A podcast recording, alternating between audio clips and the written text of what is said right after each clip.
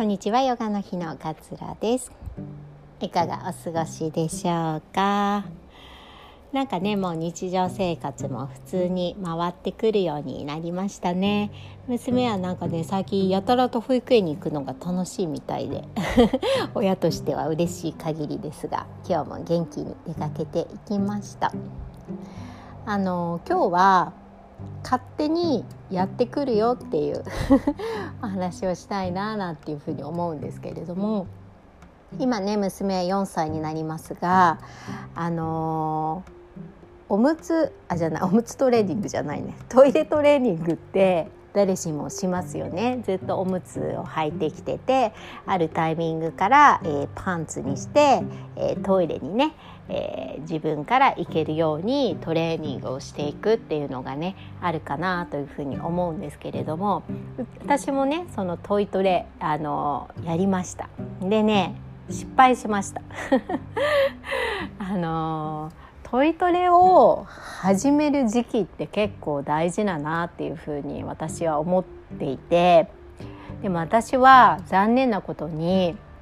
周りの子とすごい比べてしまったんですよね。あの子ももう外れてるあの子もパンツらしいあの子ももうトイレで出ておしっこができるらしいみたいな感じで保育園の子がだんだんとこうおむつを卒業していくと焦るわけですよ親としては。で私なんか初めての子供なのであのよくわからないことが多くてえみんなできてるならそろそろやらないとまずいじゃんみたいな気持ちになってくるんですよね。だからトレーニングしなきゃっていう風になってくる。でも子供の意思を聞いたかっていうと聞かないわけですよね。あのそろそろ例えばトイレでやってみるとかパンツに変えてみようかとかっていうのも聞かずにもう周りの子がみんなトイレでやってパンツになっているからもうおむつは卒業しようっていう感じでもう勝手に子供の意思も聞かずに始めたわけですよ。でねまあうまくいかないわけですよね。でうちの子は、まあ、早生まれっていうのもあるんですけど結構のんびりしてるんですよ。で周りの子と比べるとねなんか背もちっちゃいし体重も少なかったりとかしてなんか結構ゆっくりとこうね歩んでいくタイプなのに私自身は結構せっかちなわけで なんかついついなんでできないの？できるよってやってみなきゃ分かんないじゃんみたいな 感じで主導権を握ってぐいぐいぐいぐいやったんですけどまあ失敗するわけですよね。まあ本人としては別にトイレでしなくていいじゃんって思ってるから ねあの失敗するわけですよ。でも親としてはねまた失敗したの？また？みたいな。なんで言ってくれないの？言えたよね今のタイミングとかってなっちゃうわけですよ。で結局なんか叱っちゃったりとかねしたりとかしてなんかこう関係が ちょっとこうギクシャクするようなそんな感じになっちゃったんですよね。でそうこうしてるうちにうちの子がなんか多分精神的なねことだと思うんですけれどもすごいおしっこを我慢するようになっちゃったんですね。なんか多分あの失敗したらいけないみたいな思いが強くなっちゃってこうトイレを我慢するようになっちゃったんですね。で明らかにトイレでしょっていうぐらいもじもじしてるんだけれどもすっごい極限まで我慢するみたいなことを繰り返してあもうこれ私の責任じゃんと思ってもう本当に本当にごめんと ママが勝手に進めちゃって本当にごめんって言ってもう一回やめようねっていう話でなんかね勝手にやめちゃうのもよくないみたいな風に聞くんだけれどももう我慢するのを見るのがあまりにも辛くて生理現象を我慢するのってすごく良くないことじゃないですか。だからもうすごくその我慢してる姿を見るのが辛くなってしまってもうママが悪かったと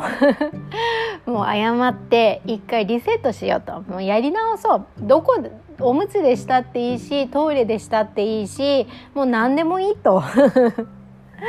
もう忘れましょうっていう感じでリセットしてやり直やり直したっていうかあのもう一回やめたんですよね。でなんか保育園に通いながら、まあ、先生がね先生でそういうスケジュールはやってくれていたので。で何回か行くかあなんかそういえば今日ココちゃんトイレでであうちの子の名前ね そういえばなんかトイレでできるようになりましたよみたいなのをなんかちらほら聞くようになってでも家ではやらなかったんですよまたなんか厳しくしちゃってねあの我慢しちゃうのも嫌だから家ではやらなかったんですね。で保育園は多分その自主性をすごくあの重んじてくれる保育園なので、まあ、本人が本人に一回聞いてトイレ行くって聞いて行くって言ったら行くあの行かないって言ったら行かないみたいな感じでやってくれていたみたいで何回かに1回とか成功するようになってきたんですよね。でも私は家でやるのはやめようって思っていたら本人からだんだんとトイレ行くって言って行くようになってきたんですよ。でちゃんとおしっこも成功するようになってきて。あなんか結局人と比べたことが全ての不幸の始まりで人と比べて勝手に焦った私親がね 本人の意思も無視して勝手に進めてしまったがゆえに失敗してしまったけれどもその時期っていうのはおむつが外れる時期っていうのは人それぞれ子供それぞれによって違って準備ができたら勝手に外れていくんだなっていうのをすごいねその時に思ったんですよ。準備が体の準備心の準備ができれば勝手に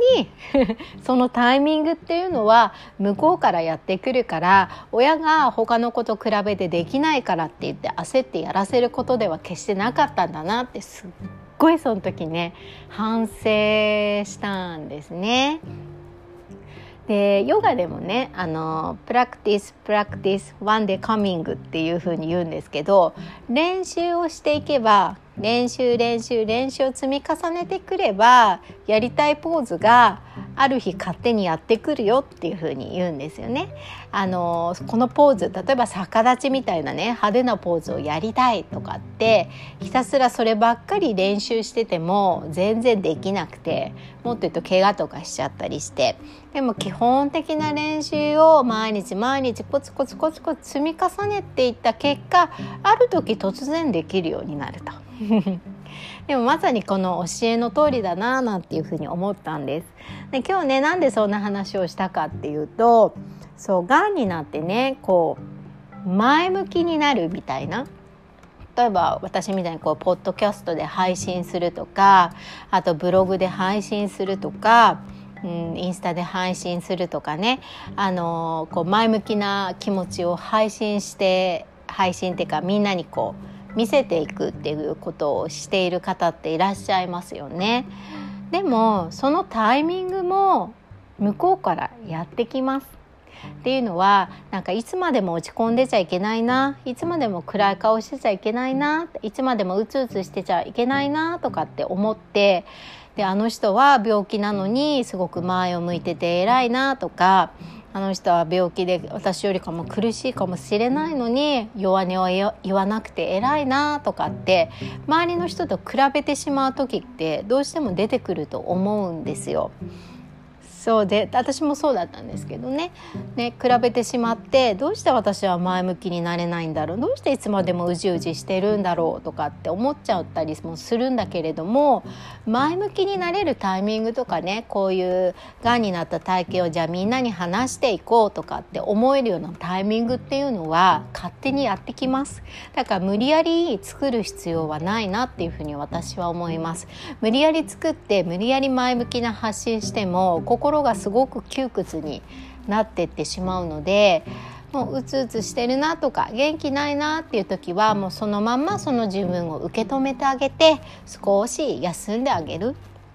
ね、そうこうしているうちにそれが半年後なのか手術してからもう3年経った後かもしれないけれどもその後にあ急になんかこう周りの人に話しても平気になってきた自分がいるなとかっていう気づきが得られると思うんですね。だからそのタイミングを人と比べずに待てばいいんじゃないのかなっていうふうに私は思います。私もね最初がんになった時はこういう闘病期とかをみんなにこう発信していこうって最初思ったんですけどどなかなか喋れなかったんですよ。マイクを目の前にすると喋れない自分がいてあなんでできないんだろうどうしてできないんだろうとかって思ったんですけど結局その時期が来てなかったわけなんですよね。心の準備が整ってなかったから話すことで逆に辛くなるよっていうふうに自分自身でブレーキをかけていたんだと思うんです。それはそのまんま受け止めていつかね私は術後術後1ヶ月ぐらい経ってからねそういう気持ちになれたのでいつかそういうタイミングがねやってくるっていう風に構えてもらってた方がこう気持ちが楽になるのかななんていう風に思って今日はお話しさせていただきました、